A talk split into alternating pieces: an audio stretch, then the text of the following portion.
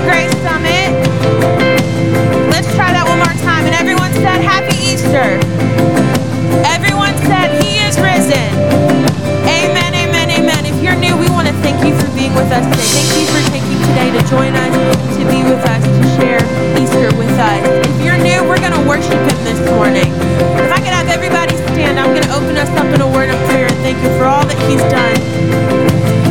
In the name of Jesus, we thank you for this day and for all your many blessings. We thank you for your Son that came, that died, that fought and defeated hell, that rose again on the third day, Father God, that made it possible for us to have this time with you, this prayer with you, Father God, this, this relationship with you, this service with you, Father God, and we dedicate it all to you for your glory, because you deserve nothing less. We thank you for every person in this room, for every life lived, for every trial that we've been through that's brought us all here today, Father God, for every blessing that you've given us that's brought us all here today.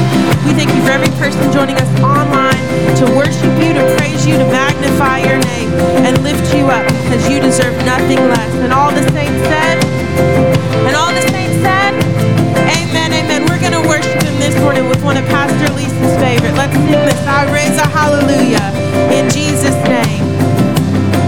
I raise a hallelujah.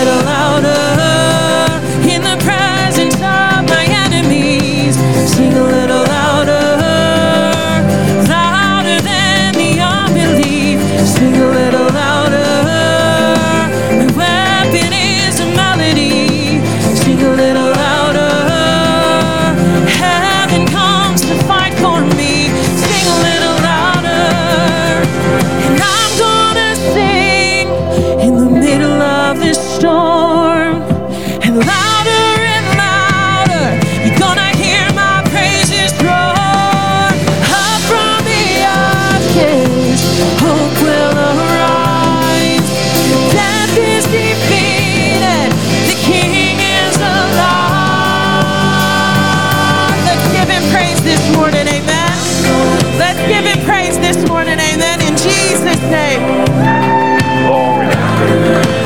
Everybody say amen. Amen. We still got a few people outside. Who in here knows that today is the day of resurrection? It is, it is the day. And we're going to look at something from the Word of God in a little bit. It is absolutely one of the most recorded incidences in history.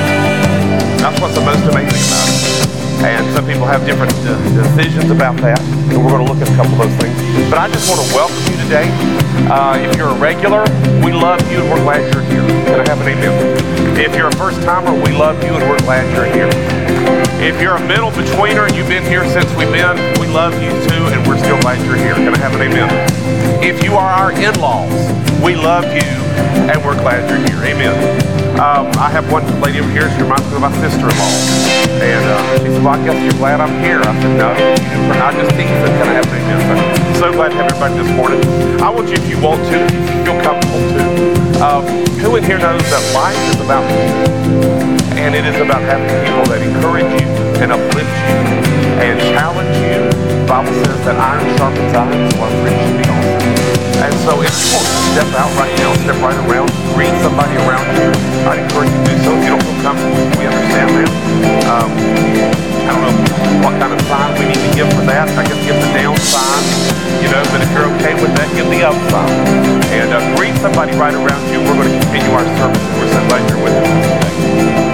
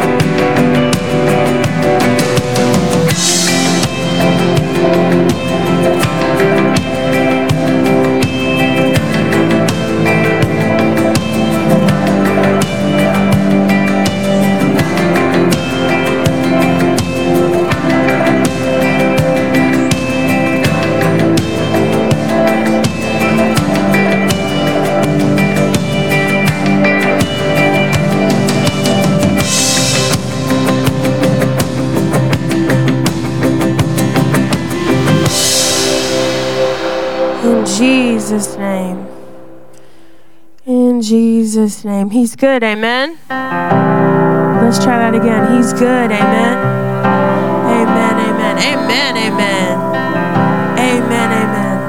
I'm so excited to be here today. If you're new, um, it's been my honor to lead worship here for many years, and recently I moved. And so for me to be here today, it's just the sweetest honor and the sweetest time to see new faces, to see old faces, to be healed and not stricken by Tennessee allergies that are trying to take me out.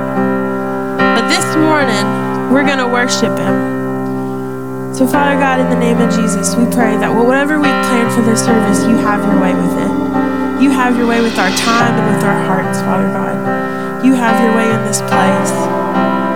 In Jesus' name, let's sing this out. The King is in the room. He's here with us this morning. In the room, come see the scars of love upon His hands. The King is in the room. We'll watch the darkness flee at His command. Who is this? Who is this King? Who is this King? His name, His name is Jesus. His name is Jesus. Light of the world, there's freedom in His name. Awesome in power, reigning forever. Light of the world, there's freedom in His name.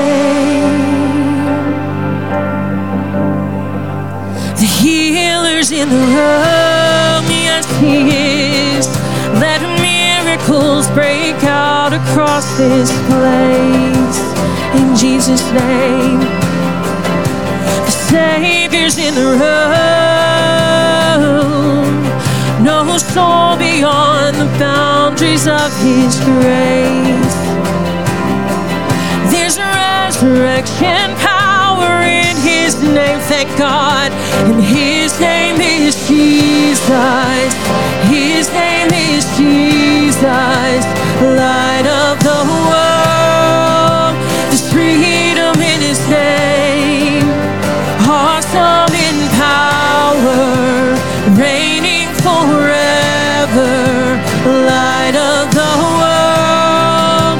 There's freedom in his name, there's freedom in his name.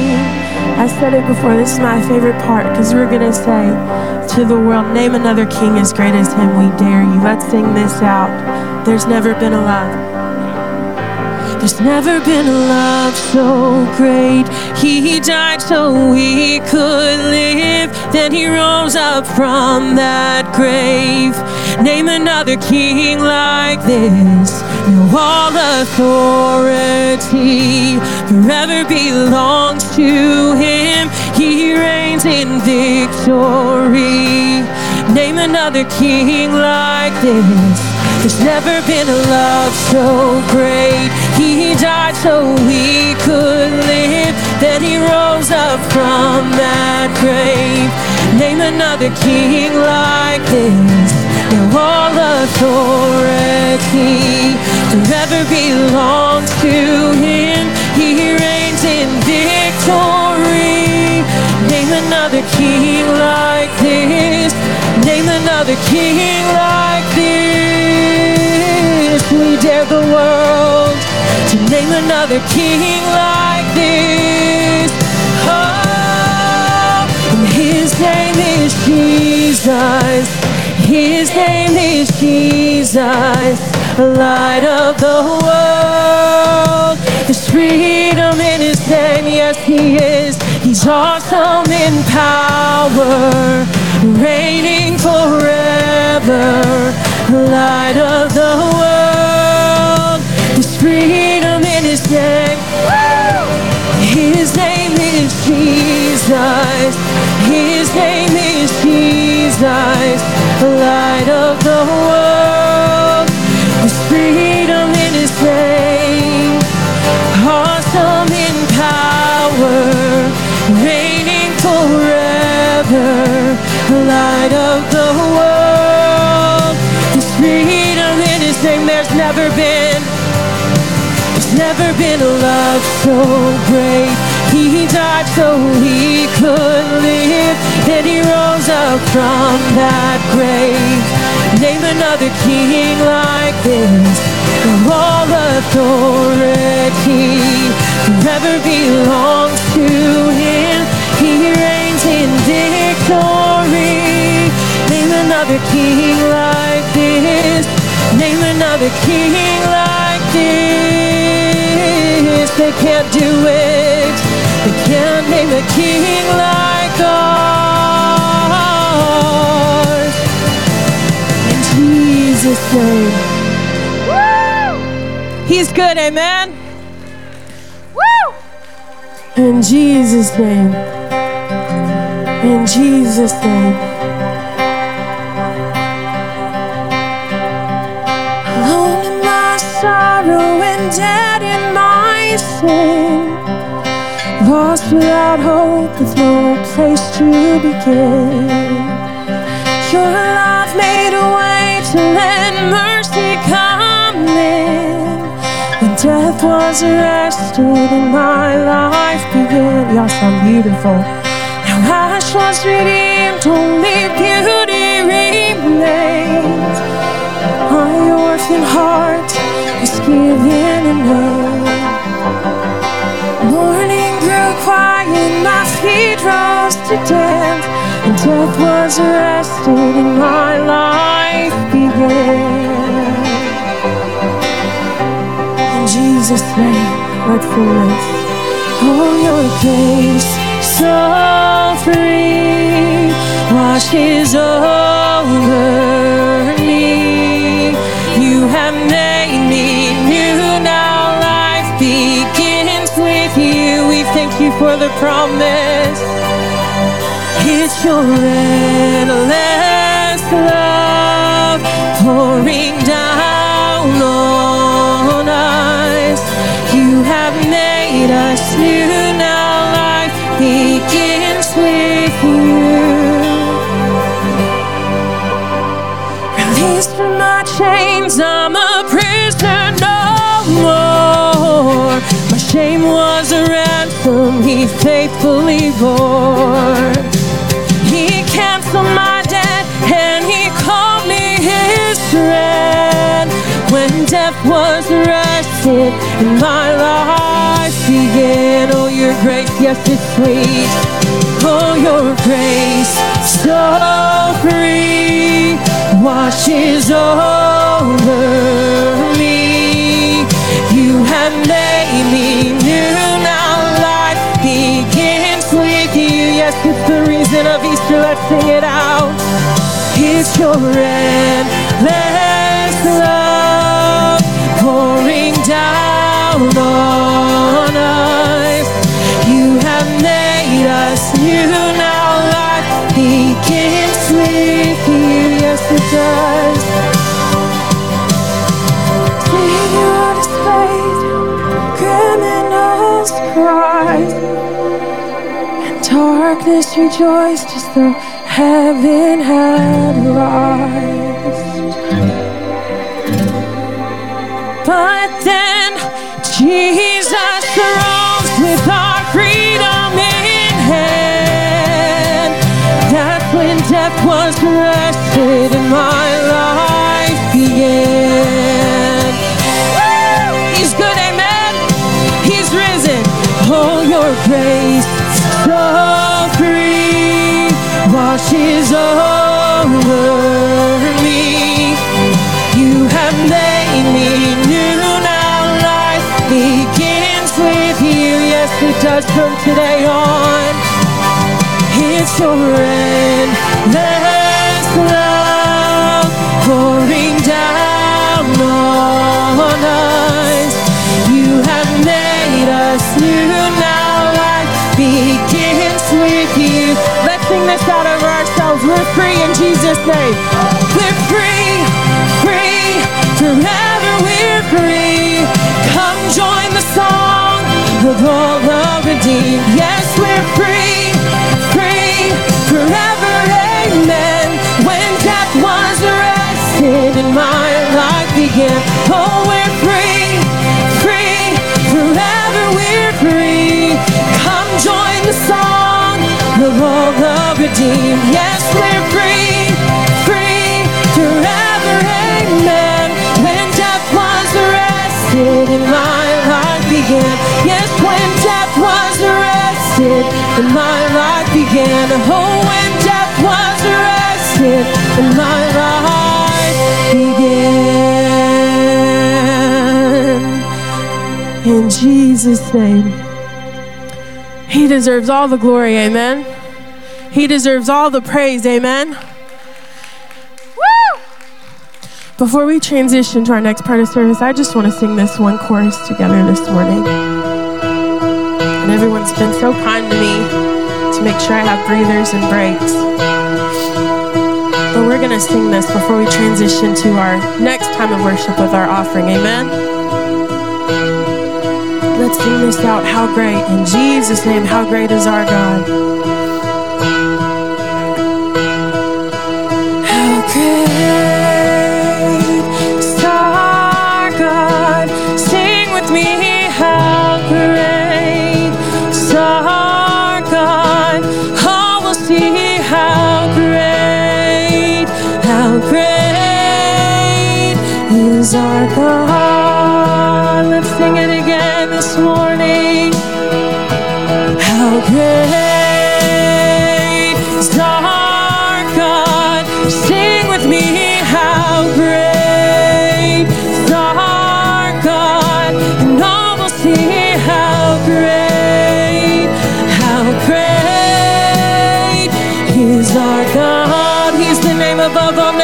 Can you raise your voice? Woo! He's the name above all names. Yes, he is.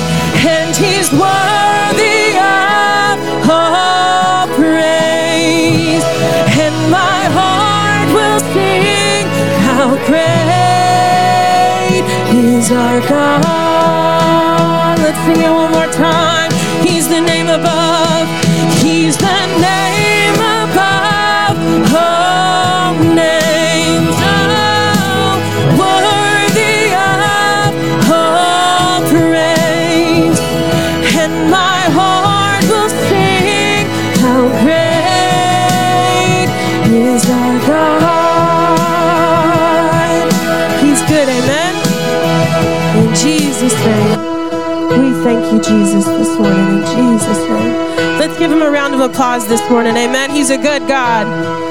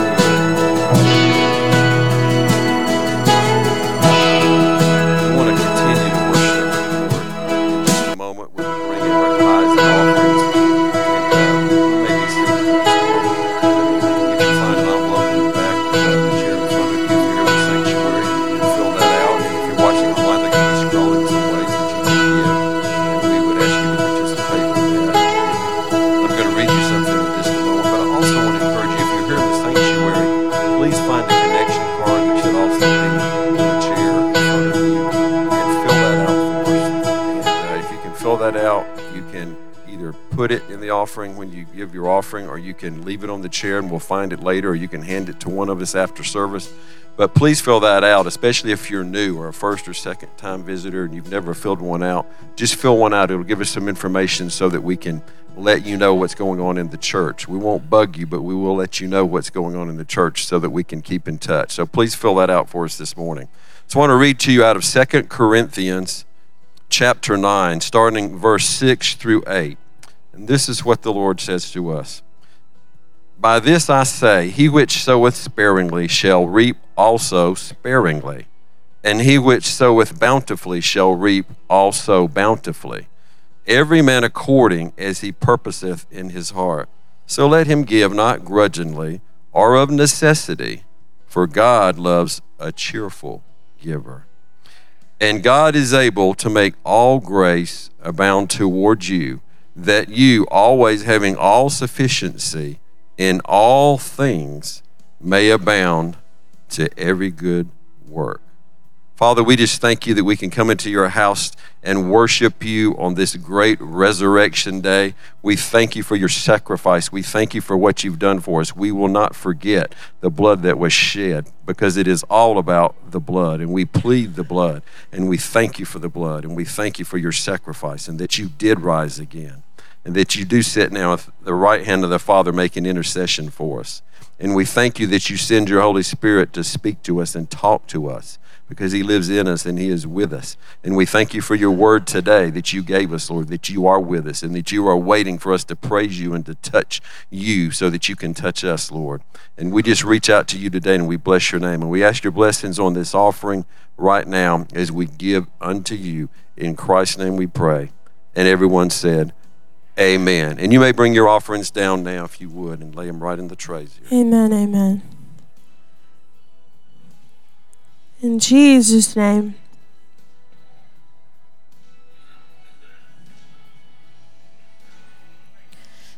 How great is our God.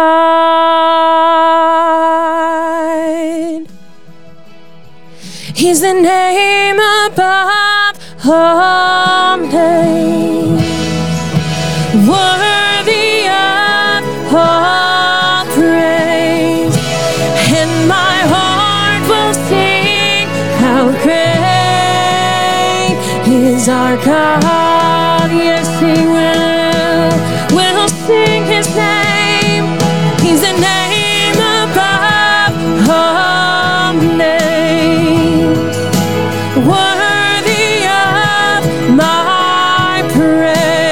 sing His praise. How great Thou art! How great Thou art! Then sings my soul, my Savior God, to Thee. How great Thou art!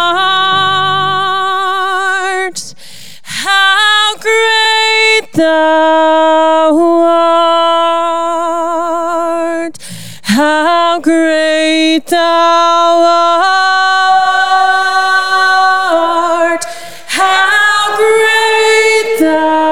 Jesus. Thank you, Jesus. Glory to God. Amen. Amen. Come on, let's give a good hand clap of worship. Come on, Father, we thank You. We praise You. Glory. We thank You, Father. We thank You, Father. In Jesus' name. And everybody say amen. Amen. Amen. You may be seated. I um. watching my time here today, and um, I want to remember that great parable Jesus never said. Blessed are the short-winded, for they shall be heard again. Can I have an amen? And uh, so hopefully I'll remember that. Matthew chapter twenty-seven. I want to read a couple verses here and um, approach something, and uh, it's, it's what I consider an age-old question. If you've been, uh, if you've walked with the Lord most of your life, my opinion is you have to answer this question every day. If you've never walked with the Lord, for anybody in person or online, you still have to answer this question every day. Matthew chapter twenty-seven, this is verse fifteen. It says, now at the feast of the governor was accustomed to releasing to the multitude one prisoner whom they wished. And at that time they had a notorious prisoner called Barabbas. Therefore, when they had gathered together, Pilate said to them, whom, whom do you want me to release to you, Barabbas or Jesus, who was called Christ? For he knew they had handed him over because of envy.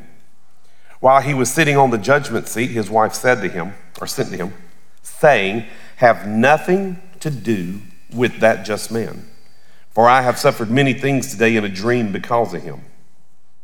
But the chief priests and elders persuaded the multitudes that they should ask for Barabbas and destroy Jesus. The governor answered and said to them, which of the two do you want me to release? They said, Barabbas. Pilate said, well, what shall I then do with Jesus, who is called Christ? That's the question everybody has to answer. I heard a guy say one time, and it's true, there's a lot of appointments we miss. In fact, I was supposed to go to the chiropractor this week. Totally forgot about it. Just flip right through it. And, um, but who in here knows that this appointment you always have to keep? You always have to keep the appointment of death. You always have to keep the appointment of judgment. Not that we want to look at it in that sense, but everybody has to ask this question. Pilate, on this hand, is asking this question. I've always, I used to feel sorry for Pilate, and I sometimes still do. He was thrust in a hard situation.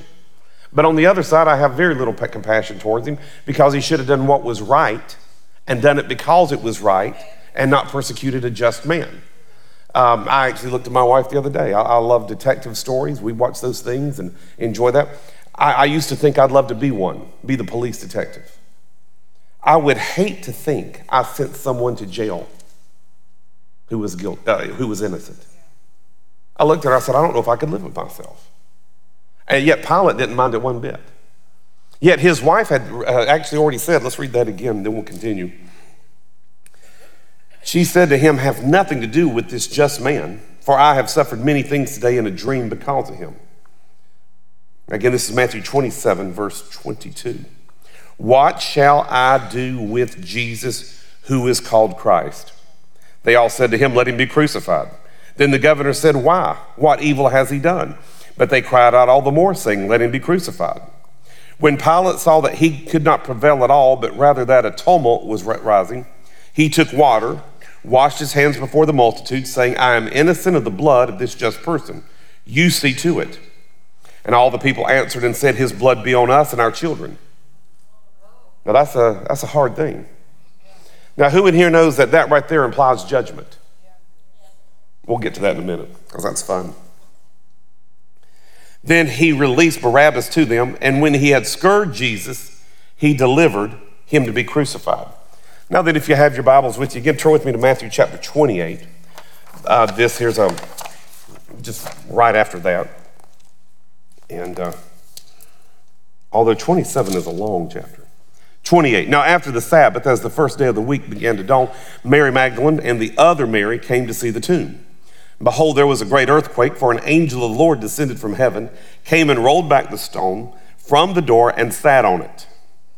Because he didn't have anything better to do. Can I have an amen? I just love it. Just sat right on that, on that rock. His countenance was like lightning, and his clothing as white as snow.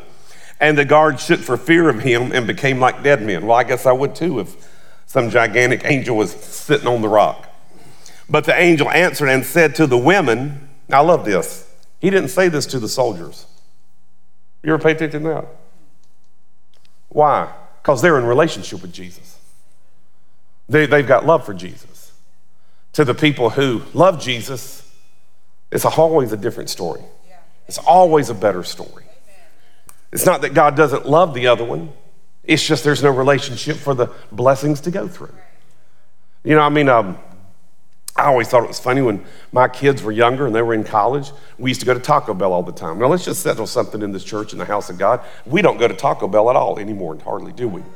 In fact, we have cursed Taco Bell in my heart, okay? The food's bad now. The, the service is bad. I just, if they all just died and shriveled up, I think God would be blessed. Can I have an amen? Just aggravated with them. And so we don't go. But when we used to go, if we had our kids with us and they had their friends with us, guess who paid for their lunch? Me. It was amazing how many friends came to church with my kids, college kids, because we're going to get a free meal. They just, just show up.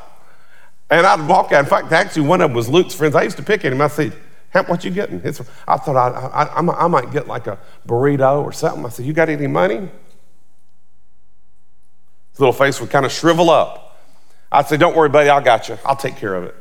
I'd do it just a joke. But that's because I had relationship. I didn't just go through the restaurant and going, who wants a free meal? Can I have an amen?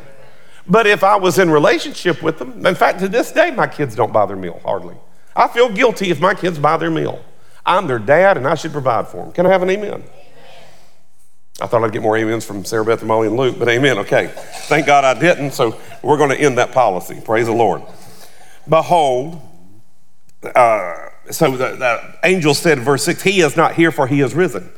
As he, as, as he said, come see the place where the Lord lay.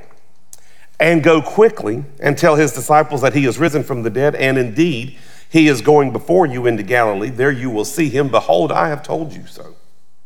So they went out quickly from the tomb with fear and great joy and ran to bring his disciples word. And everybody say amen. Amen. That is what we celebrate today, the resurrection of Jesus Christ. The number one founding difference between, if you will, and I don't like the word, religion of Jesus or Christianity and every other religion, is that we do have someone who started something, died, and is still doing something because he came back. Amen. Now, in the, today's world, we have a lot of people who love to challenge things, and they love to argue things. Now, I was telling Ben, I don't know where Ben's at in here, but I told Ben one day we were talking about intellectualism, and I like having intellectual conversations. But I can't stand having intellectual conversations that just go on and on and don't accomplish anything. And I really can't stand it when people want to have intellectual conversations to show me how smart they are. And if they do that, then I sometimes will show how smart I am. And if it's not going good, I go get some coffee. Can I have an amen? I'm just not going to. I'm sorry. I shouldn't have said that. Maybe that's why the Lord made me drop my glasses. I shouldn't have said that. Okay. But I can't stand it because sometimes it's just, who's ever heard these conversations? You know, these people who were deep, deep, deep in the Lord. Hmm. How many angels can dance on the head of a pin? Well, I don't think angels want to dance on the head on a pin. I don't bet in heaven there's two angels ever sat around each other and looked and said, you want to dance on the head of that pin? Oh, I can't wait. I've been wanting to do this for eons. I mean, ever since I was created. First thing I thought when I got up this morning, I want to dance on the head. I think they want to sit on the stone. In fact, I'll be honest, the only thing they do is what the Father tells them and the Word of God tells them. They're not like you. I've always thought it's funny. You ever hear people, they'll say stuff like, again, being real spiritual, when we die, I know mama's just an angel. I don't want my mama to be an angel. That's a lower class creature. You're created in the image of God. Angels are not. You have free will and choice. Angels do not. That was taken away. After Lucifer fell, took a third of the angelic host with him. That was changed. Angels just obey. They ain't got a choice. But you, you're created in the class of God. Why would you want to step down to something lower? You have those intellectual conversations. Then you get this one from some people. How can a good God let bad things happen? Well, a good God ain't letting bad things happen. Bad things are happening. Oh, let me ask this. Who in here know, has ever met a sheriff in America? Who in here's ever met him on the bad? Okay, don't answer that if you're on the bad side of the law, okay? But, you know, because so, some of y'all may have, and we don't want to know about that, okay? We just want to live with the image that everything's good, okay? And um, that's like I had a minister friend years ago, and he actually had a prison ministry. And somebody asked him, said, where did you get your education? This is in North Carolina. He goes, the state. Well, there's North Carolina State University. And the guy looked at him, he goes, oh, you went to N C State? He said, no. The state of the corrections. He goes, I, he goes, I was in jail for twenty-two years. He said, he goes, I learned a lot about prison ministry once I got saved inside. Can I have an amen? Okay. So you have all these intellectual conversations. And one of them is, how can the good God do bad things? But yet, if you meet any sheriff in America who's good and a good man, he's got laws that actually dictate what's right and wrong. And that it's not right for anybody to steal from you, kill, kill you, abuse you, rape you, molest you, Uh, steal your identity, and yet there's people out there who do that. Why? They don't obey the law. And yet in John ten, we have the verse where Jesus said, the thief comes to steal, kill, and to destroy, and I have only come for, this is my paraphrase, for one thing, that you may have life and you may have it more abundantly. God's desire to you is always good because his mercy endures forever. Can I have an amen? But in today's world, you have this. Do you know, would you believe that in twenty twenty-three, forty-two percent of most eighteen to thirty-five-year-olds do not believe in the resurrection? That's almost half, guys. The only thing that saves us in the South is we are the Bible Belt. You get up north, it's less. You get out west, it's less. You go to California, you're almost in hell. Can I have an amen? I'm just, I'm just teasing, just teasing. That's just a little geographical humor, okay, just whatever. Because who in here knows that thank God for the South, amen? And if it was so bad, nobody would be moving here, but who knows, everybody's moving here. So it's got to be almost heaven. Can I have an amen? Okay. that's, that's, that's considered arguable now. Historically, whether or not Jesus rose from the dead. So I want to address a couple things to build your, to build your faith. Number one, I'm going to give you some reasons why it is evidentiary in antiquity studies and through observation that you can tell that Jesus rose from the dead. Now, here's the reason why. If Jesus did not rise from the dead, we have no hope. We don't. And everything he said was a lie. And if what he said was a lie, then we're all doomed to hell. But who in here knows that if he did rise from the dead, that changes everything? One, Jesus' brother was a man by the name of James. There is a book in the Bible called the book of James. That was Jesus' brother. Now, here's the funny part. Who in here knows your family never likes you, never supports you? James was adamant that Jesus was not the Messiah during his life. Adamant. Actually, you can find places where he actually said and implied that Jesus must be crazy and has lost his mind. At one point, the mother, Mary, sent the brothers in to get him and asked him to come out and talk to her. And Jesus actually looked at his and he said, well, who are my brothers and my, my brothers and sisters? But those who do the will of God. Which almost is actually like sticking his nose up and saying, y'all are not even my family. Who in here knows that would not go well at all with a Southern mama, let alone a Jerusalem mama? Yet James became one of the leaders of the church. You know why? Because he saw, his own testimony is, he saw a resurrected Jesus. Now, and I talk about these things, here's something to think about. Who in here is willing to die for certain things? Now, there's certain things I'm willing to die for. I am. Now, there's other things I'm willing to let you die for. Can I have an amen? Or somebody else. I ain't, I ain't dying for that. I remember Luke, my son, bless his heart, he was um, maybe eight or nine. They were, he was at youth camp, children's camp. And they were doing this fear factor thing. And everything, everything they asked for, Luke would raise his hand for. Who wants to come up? I'll do that, I'll do that, I'll do that. Well, finally, they raised his hand. They said, who will come up and eat this? And it, and it was actually brown rice with Oreos in it and gummy worms, and it looked just like garden dirt. I actually ate it, almost gagged because that gummy worm made me think of a real worm, and you're like, and um, but I, it tasted just like Oreos and brown rice. I mean, it just tasted good. But it looked rough. And so Luke, bless his heart, they go, who wants to look at this? I do, I do, I do. They say, come up here, Luke. He walks up there, he goes, he walks and he goes, I ain't eating that. I ain't doing that. And he walks as he walks down the aisle. He's looking at people. I ain't eating that. No, I, I'm not, I'm not doing that. I'm not doing that. I, I appreciate the fact that he was honest. To me, it took more guts to do that than to just eat it just to save face. All the people in the early church transitioned themselves immensely on the belief that Jesus rose from the dead. And most of these were notable people. You had people who were all of a sudden willing to change everything and sacrifice everything for something that if it's not true, should never be acted upon. You have the conversion of Saul, who became Paul. That's a historical document. Now, here's one thing that sometimes the skeptics say that they, they, they can't deal with. They'll say, well, how come there's no archaeological evidence of Jesus? Let me ask you a question. Now, we've got microfiche, we've got D N A, we've got all these tests. So probably in two thousand years, there may be some earthly document that Eli Gadsden lived on this earth or Chris Vaughn lived on this earth. They did not have D N A. They did not have documents. But who in here knows that if your documents are in the care of the United States government, we may never know you were here. Can I have an amen? And that's why you're alive.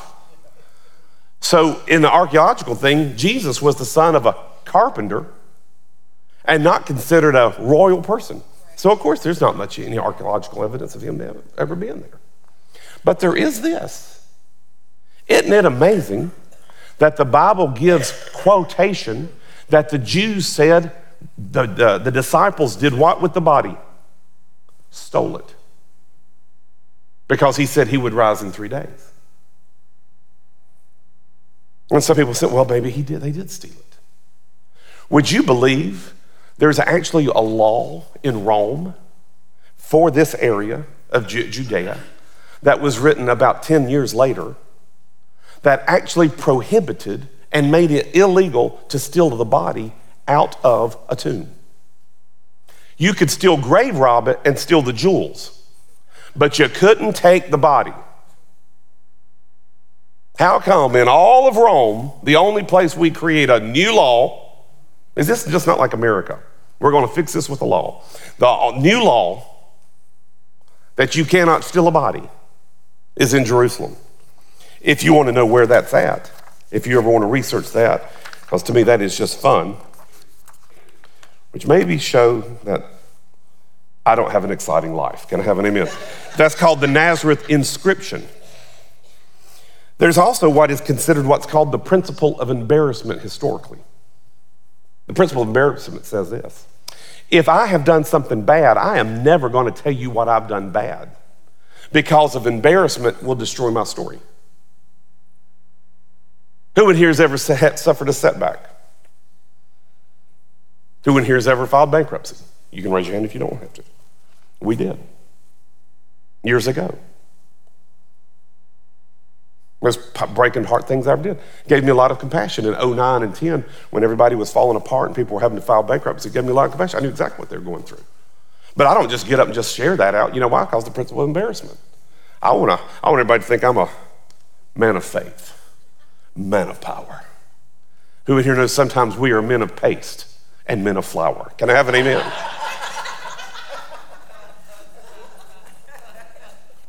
But the principle of embarrassment says you never share truth if it embarrasses your story, historically. It's funny, if you do read some history, you can read it like, because you know, the victors always write the history. You have to take that into consideration. But sometimes you'll, you'll read some historical accounts and it ain't even nowhere near. Nowhere near.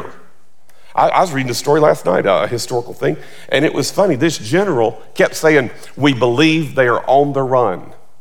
The whole time he's writing that, he's retreating twenty miles by forced march, walking, and his men are starving. We think the tide will turn. Principle of embarrassment. Number one, you would never, ever lie about something like the resurrection if it didn't happen. Number two, here's a principle of embarrassment. Number one, that's the biggest. You would never have your first person telling the story be a woman, not in that day. Nor would you let it be that woman in that day. Two things against that story, the principle of embarrassment. But now here's the one that I love the most. If you study antiquities, and I love that term, antiquities, historical antiquities, that means things that are two, three, four thousand years old. Jesus died two thousand years ago, roughly. If you study all that historical stuff, you can find uh, um, Roman historians, who some were not alive exactly when Jesus was born, but were alive close enough afterwards that they had to deal with the aftermath of Christianity on the rise. Here's something about the Roman historians. They did not like Christians. But yet they reported that there were many Jews who served Christus in Latin, or Christ, and that who claimed that Jesus had risen from the dead. And most of them still hated the Christians. That is in Roman history. That's undisputable. But there's another fellow that I found out. This is amazing to me. His name, ugh, I went too far. Habermas. Habermas is a historian. Now, he did something a little different. I think this is so good.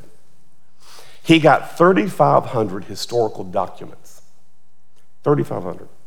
Out of the thirty-five hundred, most of them, the majority, the greater majority, were skeptical of the, be- the birth, the death, and the resurrection of Jesus. Out of the thirty-five hundred he compiled, these are from antiquities, these are from early writings of English, German, French, Spanish, historical, these are worldwide, anything that would have been considered the known world back in year one, all the way up, thirty-five hundred. Out of those thirty-five hundred things, historical, there are twelve things that almost all of those agree on. Real quick, Jesus died by crucifixion. Jesus was buried. His death caused the disciples to despair, lose hope, believing that his life was ended. Four, the tomb was empty a few days later. thirty-five hundred, the majority of skeptical historians agree that the tomb was empty days later. The disciples had experiences that they believed were literal appearances of the risen Jesus. The disciples were transformed from doubters who were afraid to identify themselves with Jesus to bold proclaimers of his death and resurrection. The message was the center of the preaching of the early church. The message was especially proclaimed in Jerusalem, where Jesus died and was buried shortly before. The church was born in Jerusalem and grew rapidly. Orthodox Jews who believed in Jesus made Sunday their primary day of worship. Now let's throw that one out and pause for a minute. Who in here knows that most of us would rather give up Jesus than give up tradition? I don't mean that wrong, but most people in the South would. I really believe that. We ain't never done it like that in church before. Oh my gosh. What will we do? I had a guy get mad at me one time years ago. We were doing communion, and we were about to have to take communion, and I said, let's just do something different. I said, instead of the ushers passing it out, let's have everybody just come down. I said, it'll make it easier on the ushers. We can have the elders and ushers just stand there and have pass out the elements.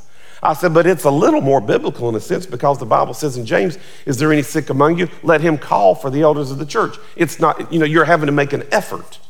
Has everybody got that? There's, there's some faith involved. I said, let's try that. Dear Lord Jesus, help me. I had a guy come up to me. I, I, he looked at me, he said, I take this serious. I said, well, brother, I take it serious. He said, I just don't know how this is gonna work. I, I mean, just, I mean, he, he's, he's turning red. In fact, the guy who was my worship leader, uh, Mark Whitaker, saw it. He goes, he goes, I just don't think you're taking this serious. We just need to do things right. I said, brother, I wanna do things right. I said, let's just try something new. I said, if it don't work, we won't do it again. How's that sound? I don't know. I don't know. So we did it. He came up to me after service. My gosh, Pastor, that was a great idea we had. I mean, I love the way that communion thing. Man, that was great. Can I have an amen? Rather give up Jesus than keep traditions. Jews have always celebrated the Sabbath when? Saturday. Early Christians were what? Jews. What on earth would make them change? Something so drastically changing their life. They would step out of that. So that's one of the twelve things. James, this is this here's another one, thirty-five hundred references. James, the half-brother of Jesus, converted to the faith when he saw what he believed was the resurrected Jesus and became one of the most influential leaders of the church in the early church.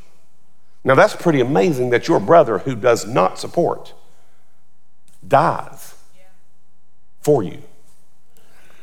Paul was converted to the faith after his experience, which he believed was the risen Christ. Now, he even went one step further. The top five evidences of all those can be summed up best in five. Jesus died by crucifixion. His disciples believed that he rose and appeared to them. The church persecutor, Paul, was suddenly changed. James was changed. And the last one, that all those things, all conclude that that tomb was empty. Now here is why that is important. You have your Bibles. First Corinthians chapter fifteen, verse three. This is Paul. Now I'm gonna call this the changed life. When I was growing up, I had a cousin, second cousin named Billy. Billy was a good guy. Billy Price. Before Billy Price got saved, let me tell you, he looked like, he was a mean man. He was, he was an old cuss. Drank like a fish, fought. Back then, you didn't go to, app. you know, nowadays, if you want to go drink, you go to a nice place. Where we lived when I was a kid, you went to a dive. It was the Blue Barrel Inn. And when it burned down, it became the Red Barn. Can I have an amen?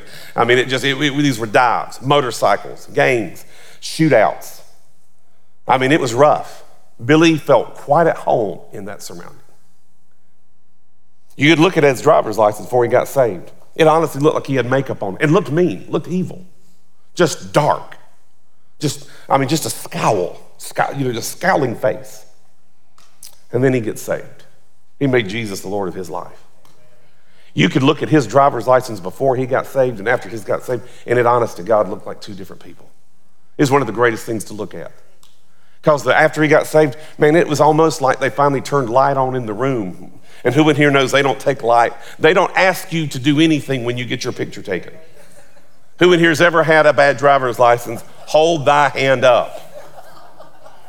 Bless her heart, right now my wife looks like she just come out of prison. Can I have an amen? It's one of the, it's, it is true. It's one of the worst. I was like, baby, go back and get it. I'll pay for it. Go, let's change it. We ain't done it yet. And so it was just a changed life. Paul, the first time you read about Saul and Paul, we mentioned a minute ago, he was actually killing Christians. He is considered, as far as the apostles are concerned, the best Jew. He knew the law. That was his job. He was a, a, what's called an apologist. He defended the faith of the Jewish. And he was actually, in, in Acts chapter seven, said he was getting letters so that he could kill and put in prison. And yet, in Acts later, in Acts twenty-six, I believe it's Acts twenty-one, he tells the story about how Jesus appeared to him and said, Saul, Saul, why do you persecute me? Oh, I never, I never want to use that verse that I don't point this out. Here's how much Jesus loves you, the body of Christ. When Paul was persecuting Christians, Jesus did not say, why do you persecute my people? He said, why do you persecute me? So when you go through something hard, it hurts Jesus. That's why it says he's easily touched by the feelings of our infirmities. I just don't know why God don't care. God cares a whole lot more than you know. Amen. Can I have an amen? Amen. So Paul makes this comment in First Corinthians fifteen three. For I delivered to you first of all that which I also received, that Christ died for our sins according to the scriptures, that he was buried, that he rose again the third day according to the scriptures, and that he was seen by Cephas, then by the twelve, and that he was seen by over five hundred brethren at once, of whom the greater part remain to the present, but some have fallen asleep. Now, Paul always used that phrase to mean they passed away.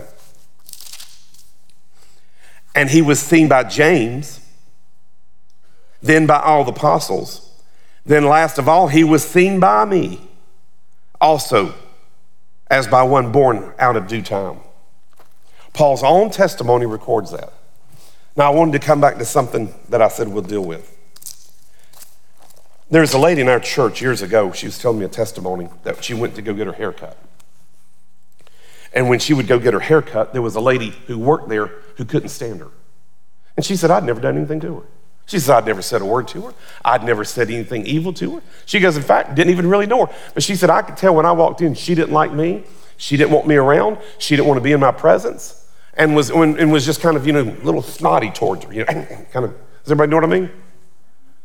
Well, a number of years later, that woman who worked at the beauty shop comes to church, and they start. That she got saved, and she goes to church. And they got talking, and she asked her one day, she said, what did I do to you? She said, honey, you didn't do nothing to me. She says, I just knew you as a Christian, and that convicted me. She goes, I didn't feel right around you. And she said, well, I didn't mean it. She goes, I, the only thing I had for you was love. She goes, I don't care what you had for me. She said, just being around you made me feel bad. Now, isn't that very similar to the woman, Pilate's wife, who said that this just man bothers me? Now, those people who all cried out and said, give us Barabbas. Our blood and our children's blood be on us. Well, I'm kind of a Southern guy. Let's just kill you. Can we have an amen? Let's just take you out. That's what you want, that's what we'll give you. But who in here knows that for God so loved the world, he gave his only begotten son, that whosoever believeth in him should not perish but have everlasting life, for he did not send his, his son into this earth to do what? Condemn it. That ain't the heart of Jesus. Just a few weeks later, Jesus, uh, I mean, after the crucifixion, he's, he's risen from the dead. A few weeks later, the power of the Holy Spirit falls upon the early church. And the same guy who had denied him three times, now think of this, the same guy who had denied him, along with all the apostles, the same guy who had denied him gets up and preaches one of the greatest messages you'll ever read in Acts, chapter two. He actually challenges all the same Jews who had just said, give us Barabbas a few weeks earlier. He looks at them and preaches, and he says, this Jesus whom you crucified. He calls them out. But here's the good part. It says that after that message, about three thousand people were saved, of men. Well, if we only say half the men were married, that's four thousand five hundred. Some of them guys had more than one wife. We're not getting into that. Can we have an amen? Okay. But let's just say they all had one kid, the married people, which most of them had more than that. But if you said they all had about one kid of age, you're probably closer to six thousand. And if you said maybe either two kids or another, you're probably looking at anywhere from six to seven, eight thousand people got saved that day. Do you not believe that some of those earlier people, give us Barabbas, were in that group? So much to so, they had been around it for so long. When Peter and James were walking, Peter and John were walking through the, um, the Gate Beautiful, just in the next chapter. Says there's a lame man. He looks up and he says, can you give me something? Paul just looked at him. He said, listen, I ain't got a nickel to my name. He said, but what I do have, I'll give you. And he says, rise, take up thy bed and walk. Now here's the truth of it. Jesus, the Bible says in Hebrews thirteen eight, is the same yesterday, today, and forever. You know why he can do that? Because he still lives. On this earth, you can't be, I might be the same yesterday, and I might can be the same today. And I think I'm pretty much the same guy on some things. Would you agree? Since we've been married, pretty much. I still don't eat bell peppers, and I still don't eat lettuce. Can I have an amen? I got that. But if I died today, I can't be the same forever, not on this earth. Jesus can, because he rose from the dead. I've met people who've talked to Jesus, had an appearance from Jesus. Evidently, James did and Paul did. But see, it all gets down into that question, what shall I do? Some people say, well, I don't believe that. And here's the sweetest, saddest, the best part and the saddest part. That's your choice. God loves you so much, he gives you the choice. I don't love you that much. I don't. I just make you get saved, whether you want to or not. Just like I used to do my kids. Y'all gonna hug, you gonna kiss, you're going to make up, and you're going to act like you like each other. Or else, the ninja belt is going to whip off. Ah, can I have an amen? We're going to be beaten. The beatings will begin. Can I have an amen? And I never had to spank my kids that much, but I did look at them several times, and I'm like, listen, hug each other and kiss each other.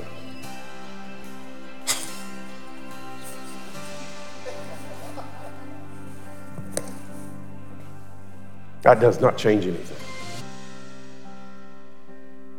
For God so loved you, he gave. And then we get to choose to receive that. But see, here's what I want to get to. Jesus is the same yesterday with salvation, salvation, salvation, past, present, future. He's the same with healing past, present, and future. Delivering people from oppression, past, present, and future.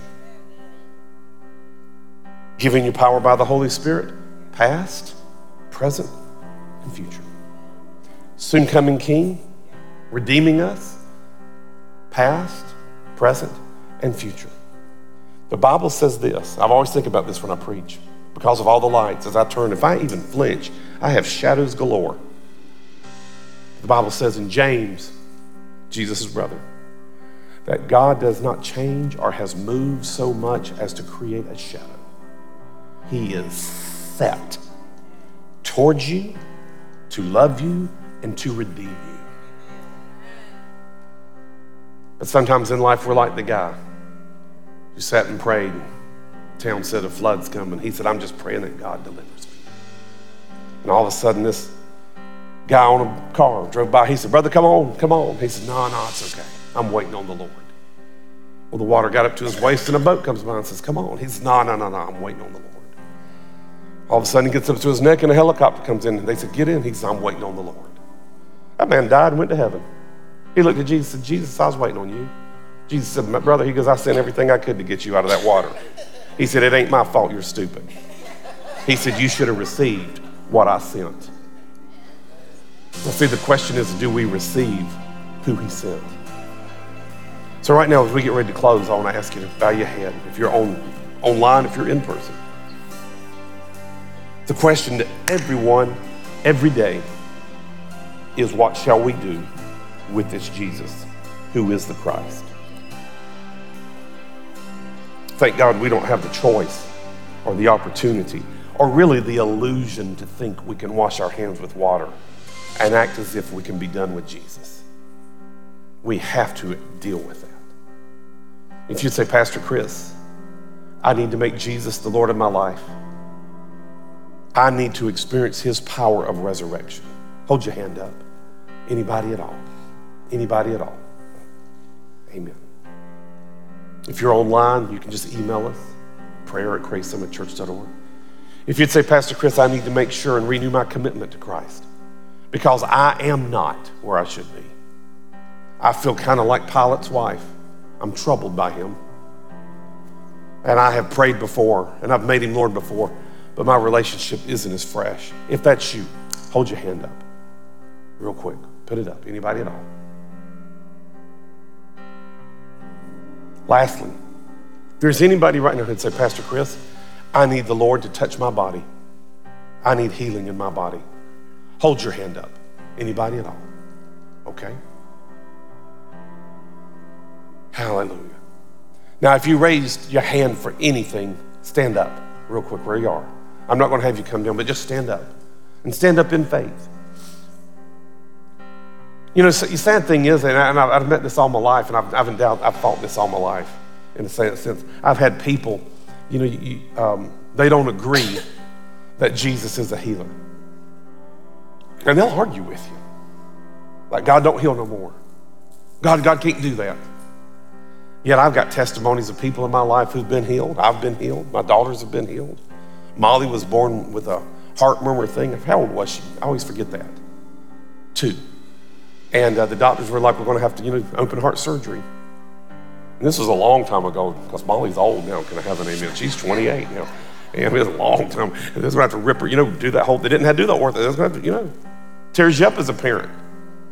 So we did what James said. We called the elders of the church, anointed her with oil, walked out and proclaimed her healed and whole. Just stood in the word of God and stood by faith.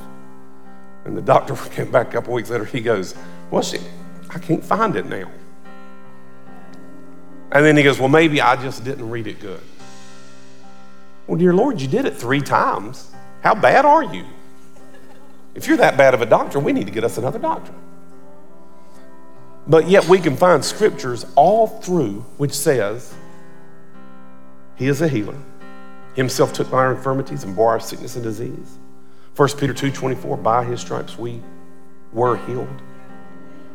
Third John two, I desire above all things that you prosper and be in health as thy soul prospers. So as we get ready to pray here for salvation, because we have a resurrected Savior, let's receive it in every area we have need of. Because Jesus didn't just try to save part of you. Jesus saves all of you. Now, some of it we have to fight for on this earth because we do have an enemy who doesn't like our sheriff, and he does attack us. Can I have an amen? So we have to fight him. So right now, hold your hand up if you will. Father, in Jesus' name, we thank you, Father, that your power is here to bring healing, deliverance, and most blessedly, salvation. Thank you, Father, for everybody watching online, in state, out of state, everybody here. Father, we make our bold proclamation that Jesus is Lord. Say that with me, everybody. Jesus is Lord over my life because I believe he rose from the dead. according to Romans ten, nine and ten, I believe that he rose from the dead and that he is my Lord, my Savior, my healer, my deliverer, my soon coming King. I receive Jesus and I celebrate him because he is resurrected. He lives, he lives in me, in Jesus' name. Everybody say amen. Amen. Now, Father, right now, I thank you for your anointing. We ask to go into people and to bring healing to their body, healing to any issue they have. We know, Father, it is by faith, not of works. So, Father, we choose to believe your report and your word and not every other thing in our life. Just as much as we believe it in salvation, we believe it in the healing power of God. In Jesus' name, and everybody say amen. Amen. Now everybody look at somebody. Look at somebody and say, I believe God's word is true. I believe that I am healed and whole. In Jesus' name. And everybody say amen. Now, a couple things. Everybody stand up with me. If you stand up, I have to dismiss, and that's the way the rules work. So stand up.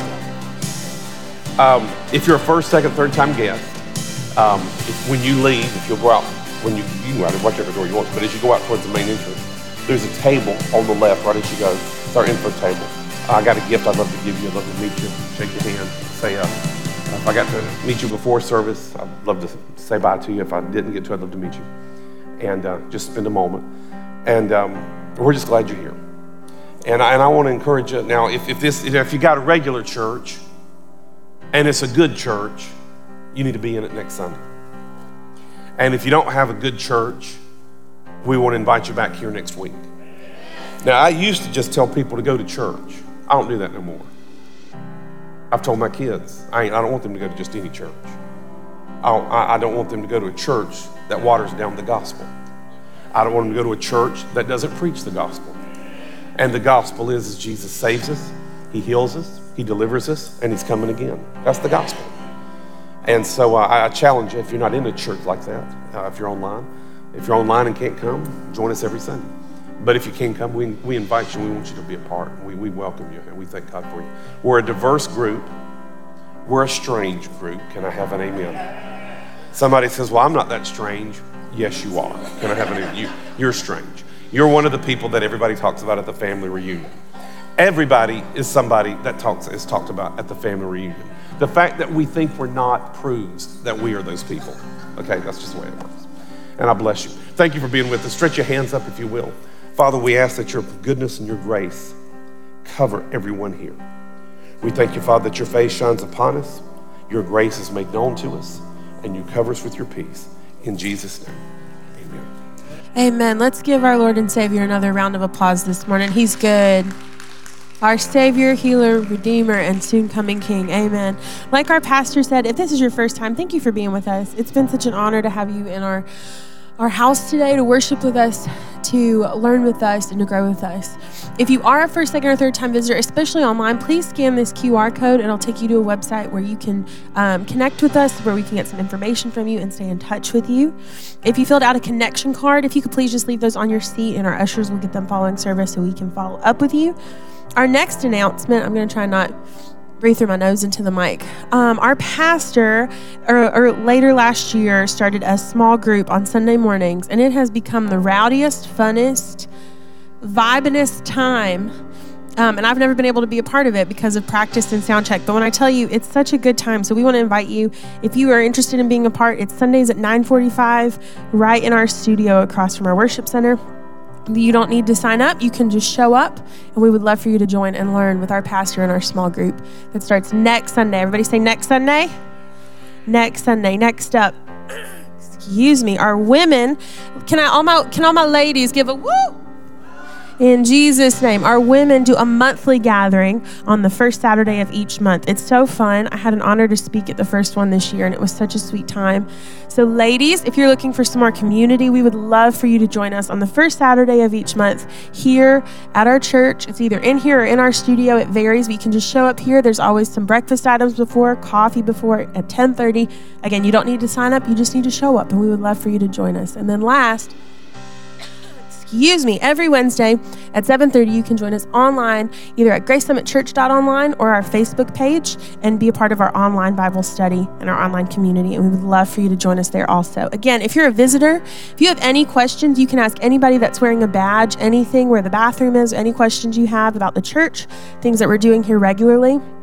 And then, like Pastor said, before you leave, please get one of our gifts. Our pastor would love to learn your name, hug your neck, and get to know you a little bit better if you didn't get to this morning. Father God, in the name of Jesus, we thank you for Easter. We thank you for today. We thank you for your risen Son that you sacrificed, that you sent to this earth to give up on our behalf, that you felt separated from on our behalf, that rose for you, that is alive to this day, and for the empty tomb that is still empty, Father God. We thank you for restoration, for deliverance, for healing, for mercy, for grace, for love, for joy, contentment, and all the things that you have given us on this earth to claim as our own through your promises and through your word, Father God. We thank you for all that you've done and all that you're going to do. And as always, that the days ahead are better than the days behind. And all the saints said, amen. Y'all have a blessed Easter.